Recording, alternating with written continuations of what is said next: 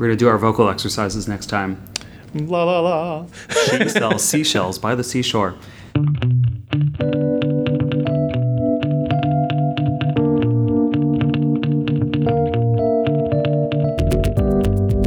Welcome to C Lab, the customer education laboratory, where we explore how to build customer education programs, experiment with new approaches, and exterminate the myths and bad advice that stop growth dead in its tracks. I am Dave Derington. And I'm Adam Avramescu. Oh my gosh, I'm realizing that we don't know what national day of it is. Oh my gosh, well, we've got to look that up right We now. have just made the most grievous error that we've ever made on this podcast. Oh, today is Brazilian Blowout Day. Ooh. It's also National Spumoni Day. So, you know, whether you'd prefer a Brazilian blowout or a National Spumoni, well, I guess just a regular Spumoni, it doesn't have to be a National Spumoni, you are good to go. Sp- now, I love a good spumoni, I have to say that. I love a good Brazilian blowout. I, don't really want to know what that is, but let's just say it's Pomoni Day and move on, right? It's not what it sounds like. All right, cool. All right, All right, let's get into it. red alert. Your CEO wants to start a certification program for your company, and she's asking you to stand it up ASAP. What do you do now? Certifications can become a huge pillar of customer education program, but they can also be pretty daunting to think about, don't you think? I do think. How do you think, Adam, about building the right certification program for your business? Well, this is what we're going to talk about today in this episode. That's right, Dave. And I think this is one of the areas that is most laden with myths and misconceptions. When it comes to certifications, there are a lot of them out there. There's a lot of uh, good information, but uh, probably an equal, if not uh, greater amount of bad information. So we'll try to tackle this one hypothesis by hypothesis. And let's maybe start with one around, uh, you know, at a higher level, what's the business value behind certification programs? I think that's a really great place to start. And you, and I and others that are listening in know this whole certification. Uh, let's call it an onion, you know, vis-a-vis Shrek. It's it's onions, it's layers. Uh, there's a lot to think about. So starting with business value, I think is probably the number one because we're going to talk money, right? Um, by tackling the business value of a certification program, when you're you're first asked to build this out, when you first asked or tasked with building a certification program, you might start off first by looking at what other companies are doing for their certification programs. Incredibly common way to start, Dave. I agree. And and it's a fair place to start because you want to see what format they're using, what they offer in terms of prep courses and exams, what formats they offer certification courses and exams in, what they're charging and and so on. If you're just starting a certification for the first time, you really want to know what other people are doing so you can uh, either model your program after that or make it competitive with the ones that you see out in the market. And so you might be tempted to really just model after another certification program that you see out in the wild. But if your hypothesis is, I should design my certification program based on how my peer companies do it, mm-hmm. what do you think, Dave? I think we can say that this hypothesis is proven false, and here's why.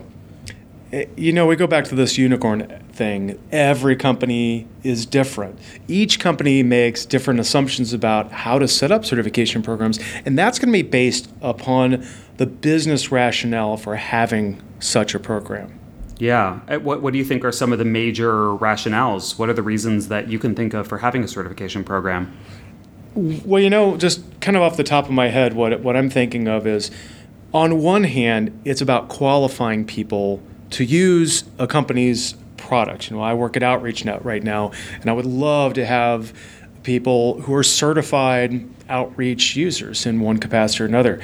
Uh, you might also be qualifying a partner, right? A partner is someone who, ideally, you want to go off and bless as hey, this person knows everything that I know. They're they're proxying as me, and we want them to be able to service or deliver services on our behalf. So you don't want people using complex products without proving first that they know how to use them. And as an example, let's think, oh gosh, Salesforce, right?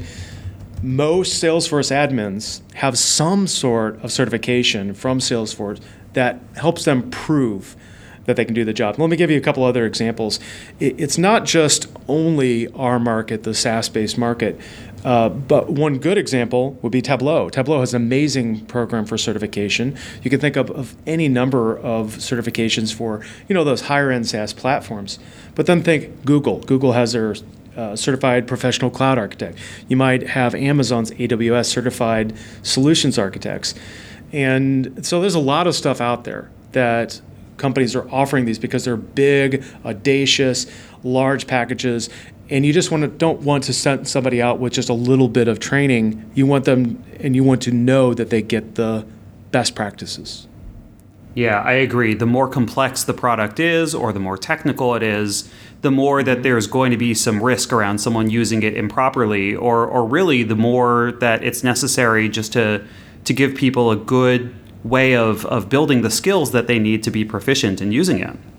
Exactly. Yeah. Exactly. And I, I see you have some uh, some figures here as well about uh, what what a person who has these certifications can uh, can haul in. You want to talk about that? Yeah, I, th- I, thought that was interesting as I was doing my research, and we always do a research uh, or try to. It, just to give you an idea, and, and I recall when I was at Gainsight, we started to thinking seriously about an admin certification. How how do you bring somebody up with a complicated, sophisticated platform, and what does that do for them? What's the what's the with them, right? What's in it for me? Well, just think about this Google's uh, cloud architect uh, certification, for example, you're seeing a correlation uh, of salary income with that kind of certification. So you could see people making in the, you know, roughly about $140,000 a year on average across the nation. For the AWS certified solution architects, it could be about 132. And I listed one more in there that's not a tech cert, it's the PMP the project management professional cert that a lot of project managers are, are prone to get can net you, you know, somewhere in the 130, 135 range.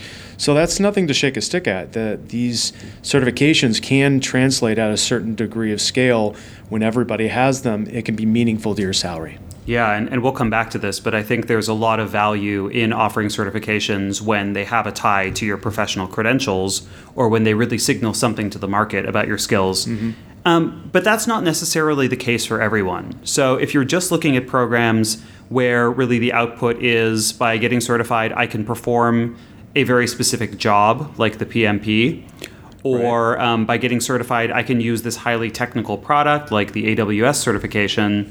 Uh, you might be building your program upon some false assumptions if that doesn't also apply to you. So, you know, for, for all of those certification programs out there, I see, especially with a lot of newer businesses, they're building certification programs for different reasons. So for some, it's about hitting customer milestones. Um, so one example I can think of is uh, Procore, which is construction management software.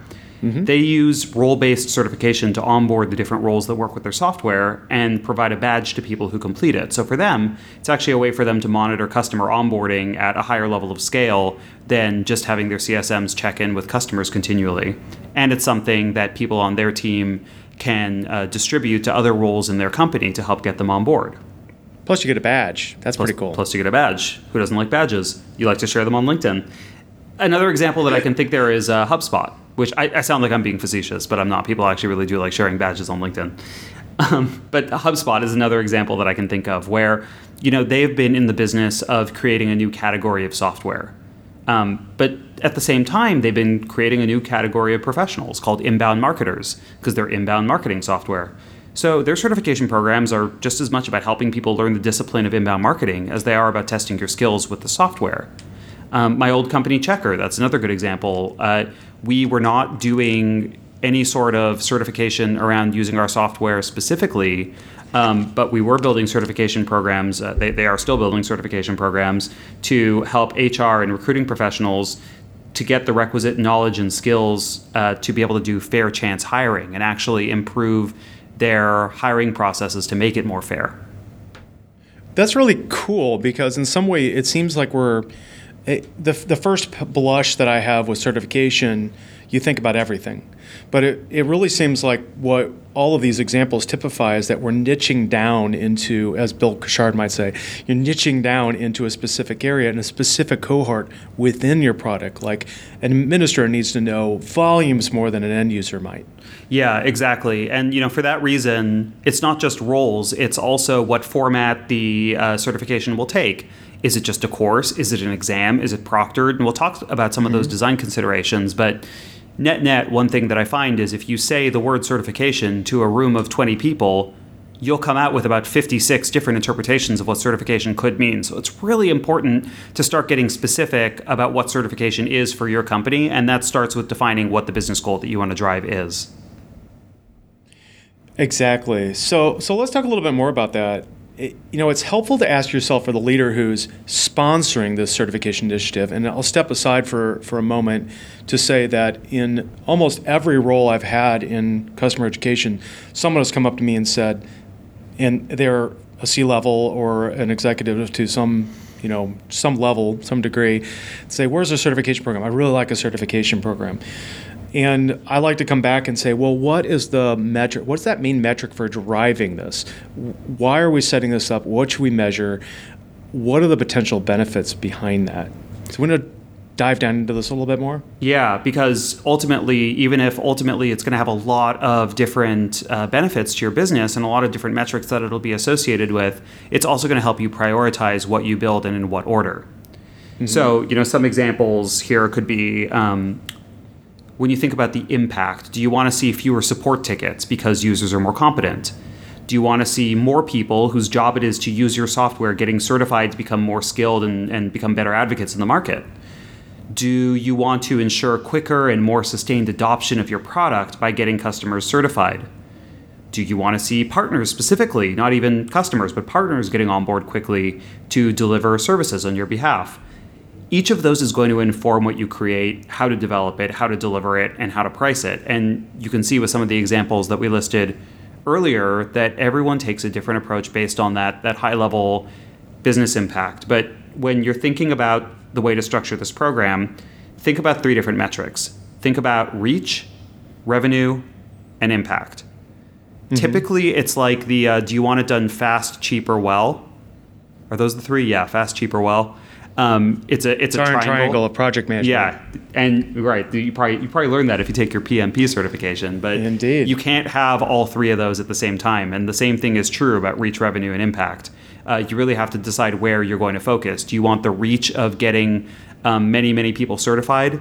Do you want to drive a lot of revenue from uh, offering your certification programs and prep courses? Uh, or do you want to have an impact on some other external metric like customer adoption or support tickets or things like that? Well, that's cool. And it, it also leads me to believe that once again, certification, that word is a sticky wicket, that it can mean a lot of things. And what it's really going to mean to us and to what degree we're implementing it, what's the goal? What are you trying to, to reach? And I'll do a bridge here. What's your audience? So let's, uh, mm. let's dive into that. Let's talk a little bit more about the audience. Our second hypothesis would be this your certification program will be very different depending on who's being certified, right? Just what I said. We have different cohorts, different personas. One of the most critical questions then for you to ask, dear listener, is who the heck are you certifying? And if you have multiple audiences, which ones are you going to start with? Just to your point, Adam, a moment ago, like how do we prioritize this? So it's helpful for you to get a clear understanding of who's most important to certify customers, partners, or internal employee. wow, I can't talk today. Or your internal employees. We're going to do our vocal exercises next time. La la la. she sells seashells by the seashore.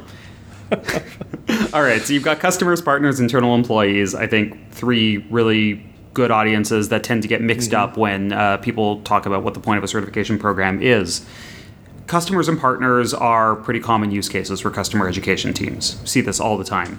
And once you create them, you can often use them to get internal teams certified on your product as well, or on whatever the skill is that you're certifying on.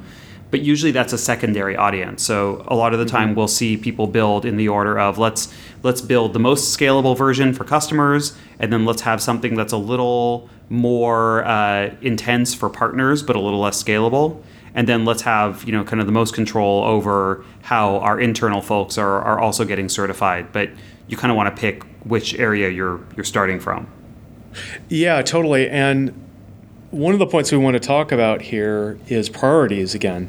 So first you need to ask what are those priorities? What, what do we need to deliver first?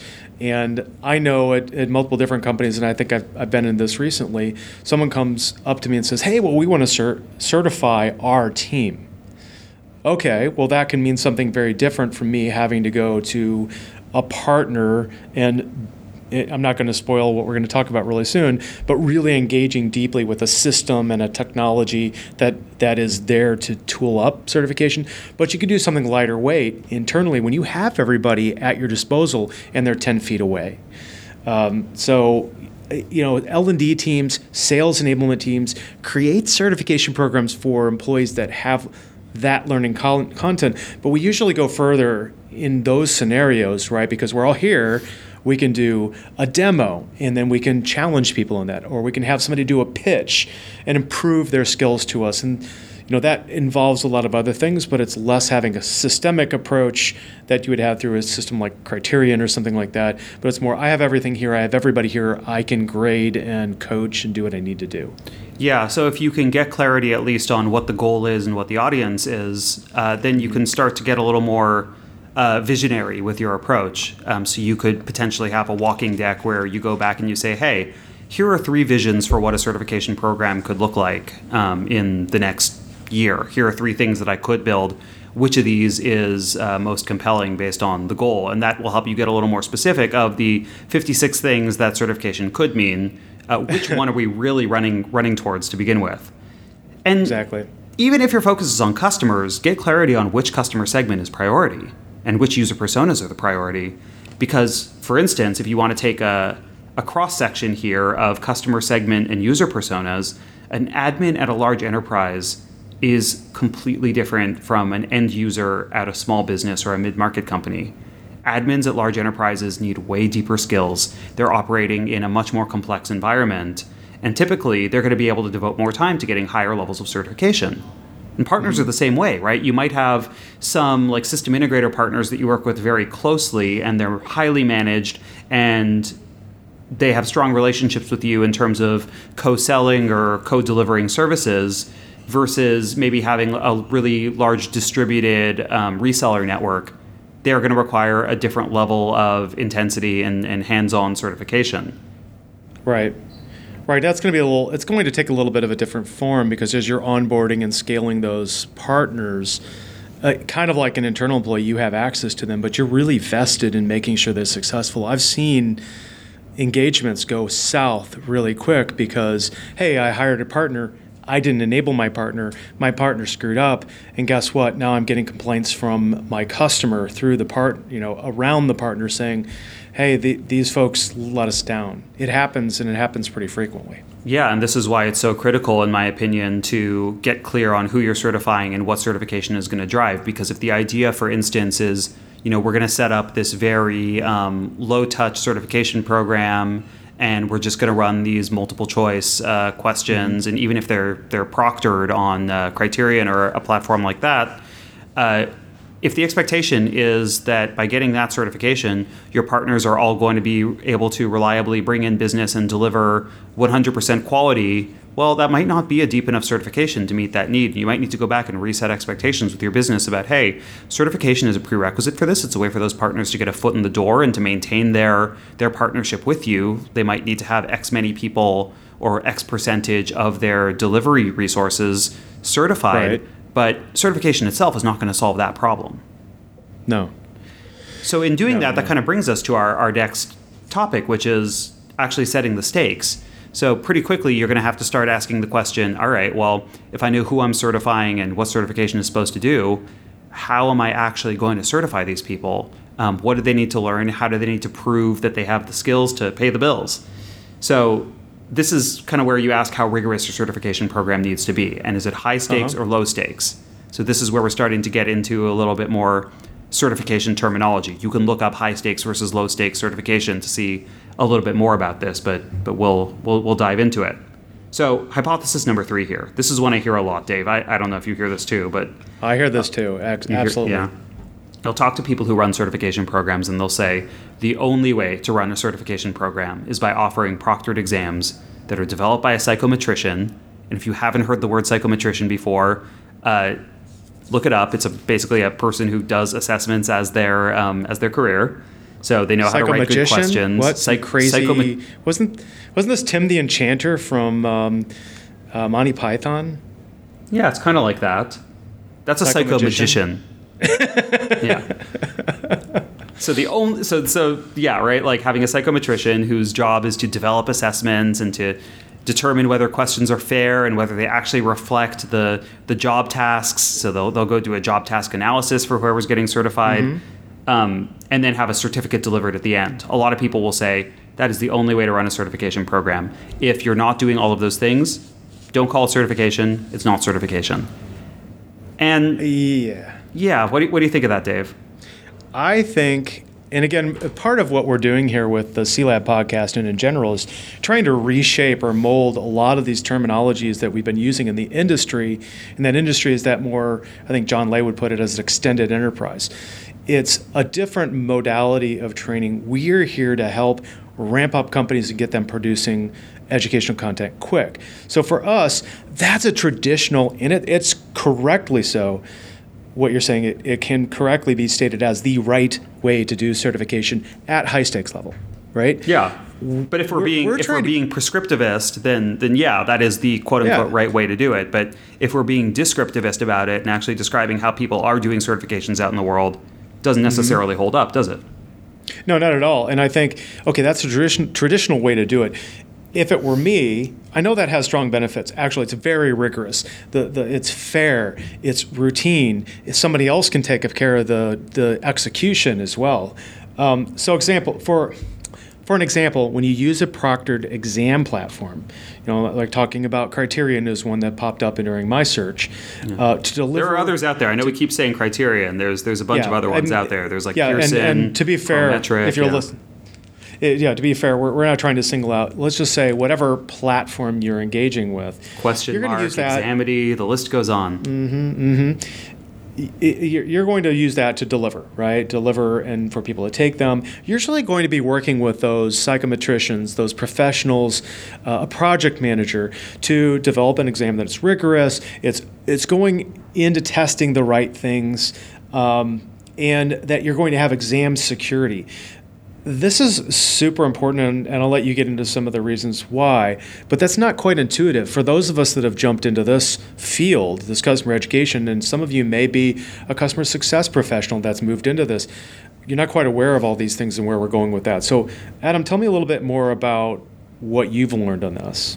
Yeah, so I mean, with with exam security, a lot of people get hung up here because people start to get really paranoid once you have a certification assessment out there that that assessment is is reliable and valid, right? And one of the ways to kind of tank the reliability and validity of the certification that you're offering is by having the questions leak out onto the internet. So a lot of the platforms you'll see will offer some sort of proctoring either on site at a testing center or online via webcam, and some of them do all sorts of like uh, like knuckle detection or eyeball detection or things like that to uh, to see whether you're uh, you know looking at someone else who's holding an answer key up uh, behind the screen or something like that. They can get pretty Yeah. pretty hefty. Um, but you know that can be a fig leaf too, if we're being honest. Like there are ways for people to cheat that system. There are ways for people to still leak questions onto the internet. But you do want to be as rigorous as possible in terms of making sure that if you're offering some sort of exam, people aren't just leaking those questions out. Um, but that's not all when it comes to developing an exam that's rigorous or, or developing one that's kind of uh, sound from a legal perspective. Because when you think about where a lot of this comes from, a lot of the received wisdom around certification in our industry comes from one of two places. It either comes from the world of professional accreditation, so like the PMP, which is, again, saying I can go out in the industry and be a project manager, or from these highly technical software certifications, uh, where again, it's, it's almost like a license to use that software. So Right. by default, they're starting from a very heavyweight, very secure place. Um, but a lot of the legal risk around certification, part of what I've learned is it doesn't necessarily come from exam security. It actually comes from the fairness of the question. So let me let me get into that for, for a moment. Cool. If you're getting a professional certification to become a project manager, you're taking the PMP, there's an entire organization called uh, PMI, Project Management Institute, I believe, whose job it is to educate, test, and credential project managers. And so it's essential for them to know that anyone taking their certification and going out in the market to say they're certified really has proven mastery. They really can do what they, they said they could do on the test. Because if the test isn't measuring anything, why did you take the test? exactly. So they want to make sure that the questions are written as fairly as possible because the legal risk for them is that and if you work at PMI and, and this is wrong, please just write me. I would love to hear that I'm wrong. But unfortunately, the, the reality of the world is that the, the legal risk is that if the questions are biased against people in protected classes, for instance, PMI has to be able to say, well, hey, we um, interviewed people who are actually project managers. We know what their job task analysis is. We wrote the questions in a way uh, that is sound and fair for anyone who aspires to be a project manager. And so they have to do that for legal reasons to really make sure that, that again, that that test is accessible and reliable to the people who are trying to pass it. And if they don't do that, then they might get sued by people who fail the exam or who can't get jobs in that field. Right. And that's something that I think coming into this, and I know personally coming into this, I hadn't even given thought to. Wow, there's legal implications for me saying there's certification. That's why I usually throw up a, a, red flag to anybody that mentions the word because there's financial implications, there's legal implications to you using a word. And it's super important for you to know. Yeah, but it's not like the word itself is a is a curse, right? It's not like you mutter no. it and then Beetlejuice pops out of the uh, out of the floorboards or something like three that. Times. Right? Like three times. There are a lot of people out there who are using the word certification, but they're they're setting the correct expectations with their customer about what it is that they're actually receiving yeah. when they get certified, so to speak. You, you know something I'd like to talk about, and I've got a couple little sidebar stories here, but I'll, I'll try to stay on point. If your certification is high stakes and there is a risk of people not getting jobs because they're not certified, then everything then doing everything we talked about earlier is extremely important. And it could also be a good idea to go with high stakes cert where there's a meaningful risk, right? And a risk of using your product improperly. So, one of the examples that I can give from practical personal experience, I used to work at a pharmaceutical plant. And I was a chemist in a laboratory. However, when that plant would go on strike, they called upon all of us to do the tasks that those individuals would be doing. One of them was a forklift driver, which I got assigned to. So, believe it or not, I had been a certified forklift driver of all things. But that was super hard. and it's super hard. It's a great sort of, and it's super hard. I, I can't tell you enough that uh, that machine, the machinery there, is very dangerous. It's dangerous because it's top heavy, it's imbalanced, it's designed to do a certain job. And just prior to taking this training, there was an incident in our facility where a gentleman was, for whatever reason, riding on a load on the blades, and it slipped and it fell and it crushed him. He died. Um, and that you know everybody that had taken that sort of uh, taken that training should have known better. And I think it was a case where somebody didn't, or they needed a refresher. So these kind of things are super important to know. There's a lot of risk. I could flip it over, and I could die. I mean, maybe you're operating a train and you're a train engineer, you need to go through a lot more. So certification is very meaningful. There is a, a, you know, you're doing bodily harm. Here for us, that kind of criticality translates to maybe an administrator or a developer and you're working on a detailed configuration of an application that if you don't get it right, guess what? Your records to Salesforce integration through your product might not go over correctly and then your business is affected. That's not bodily harm, but that could be uh, you, you, could lose your job over something like that if something yeah. really went awry. Like Workday is a good example of that, right? You have to be Workday certified to get a certain level of access to that platform because you're dealing with people's personally identifiable, uh, identifiable information. Absolutely. And we talk about this because these are some lessons we've learned that there's risk, there's inherent risk in certification, and we want you, as you're following this journey with us, to step along and be cognizant of those risks as you're going in. So, you know, risk is there. We want to help people learn. We're trying to keep them from losing their jobs. We want to help them get good jobs. We want to be fair. There's all kinds of things into that.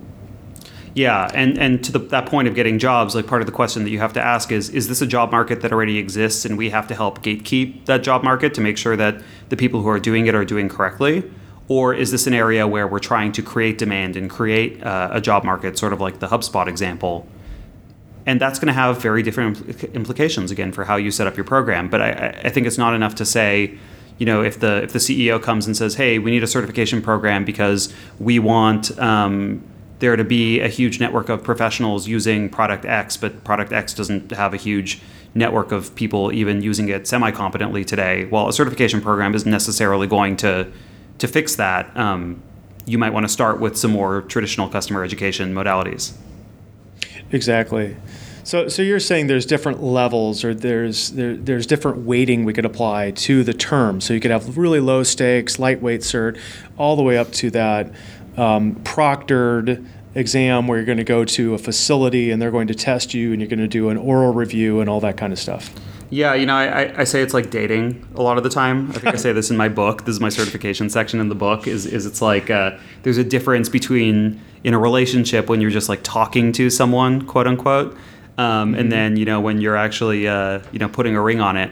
And it's true in certification too, right? It's it's not that those are all. Um, uh, that there, there's one right way to do it or one right level of commitment, but uh, you have to find the right level of commitment uh, relative to the relationship that you want to have or the certification that you want to have. So you described it as an onion. I describe it as a relationship. I like the relationship better. Get away from mm. the Shrek motif. but you know, so, so to that point though, like when we're thinking about what certification means in the industry, it has expanded as a term.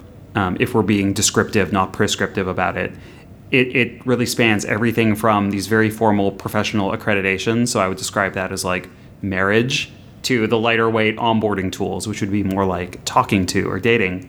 And, and sometimes yeah. companies don't offer proctored tests. They do what's called an assessment based certificate or ABCs, which mm-hmm. that's usually a, certif- a, certificate that gets awarded for attending a class and passing an unproctored test at the end. And those can still be called certifications, just depending on what your risk tolerance is and how you're willing to market a program like that.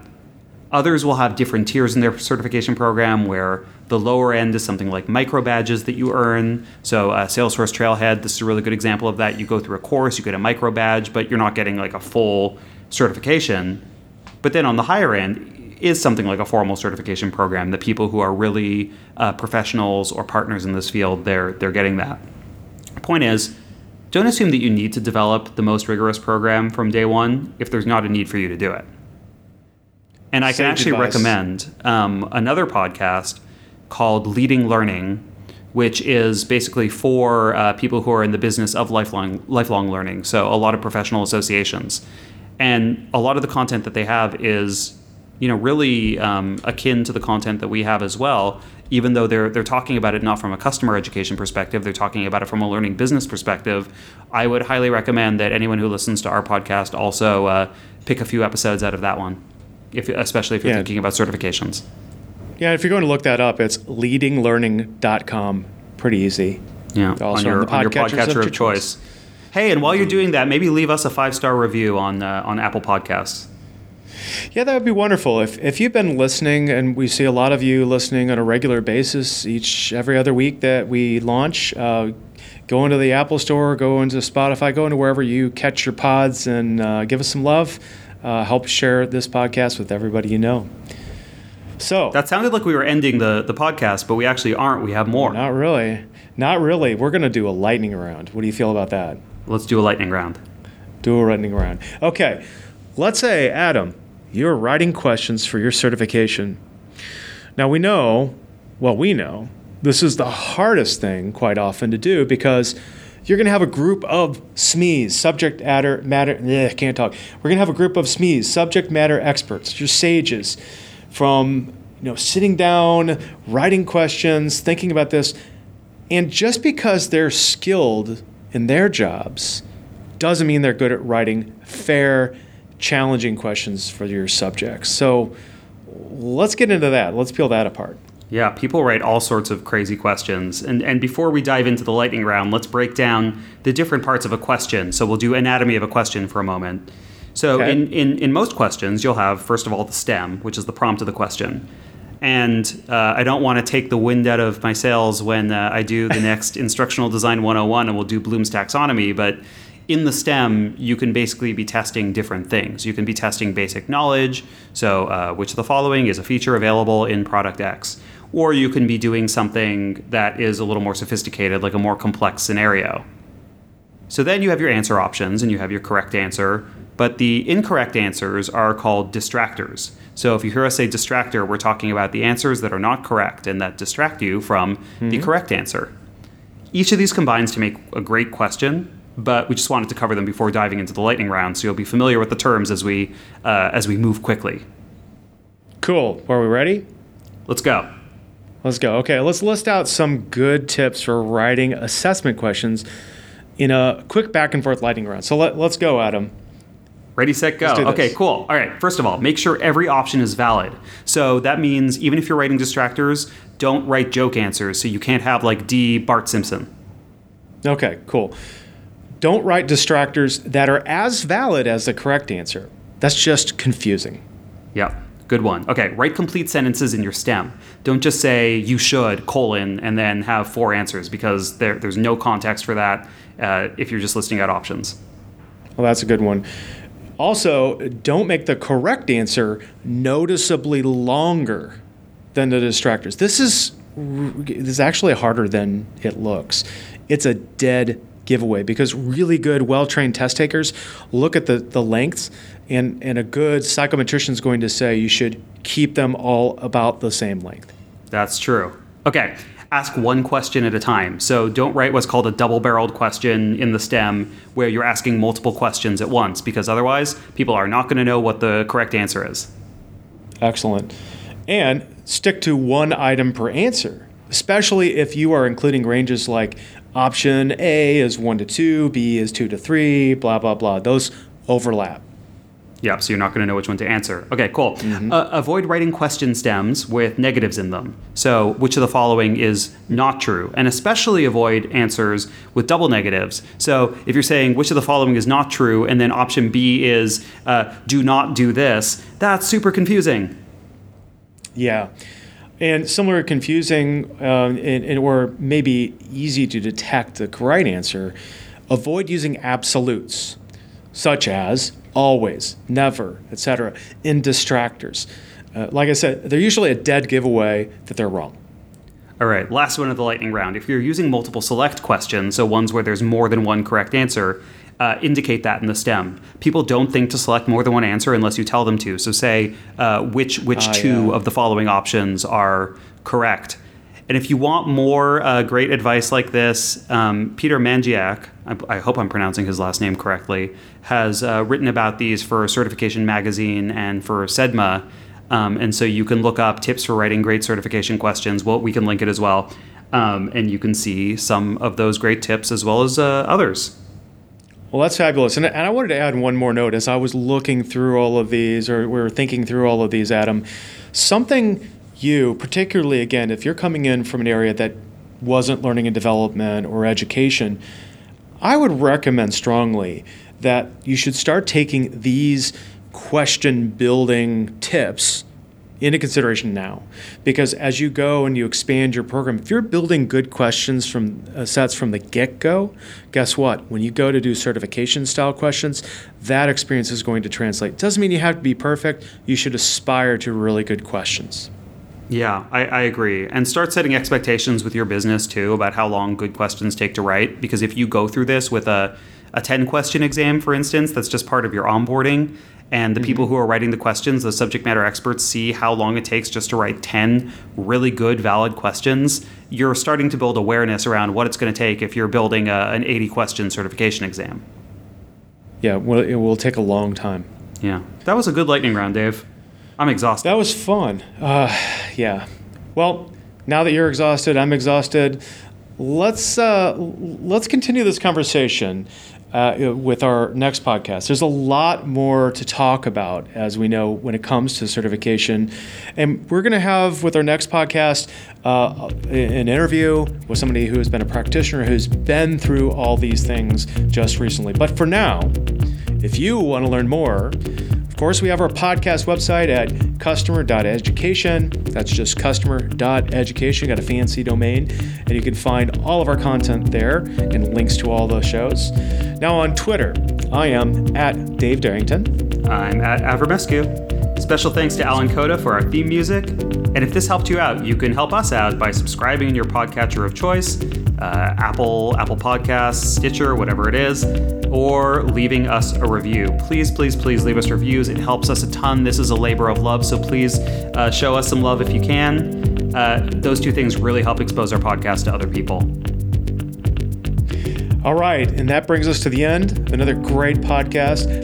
And to our audience, thanks for joining us. Go out, educate, experiment, and find your people. Thanks for listening.